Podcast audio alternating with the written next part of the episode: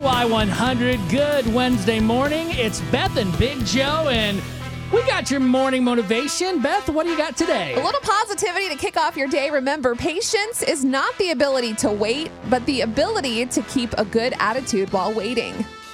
Is this is today's about me? I just be honest, you throwing it my way. I feel like you needed this when it comes to trying to find your house and all that. So you just got to train your mind to look for the good, be patient. All good things come to those who wait. so if the appraisal didn't come in when it was supposed to, all good.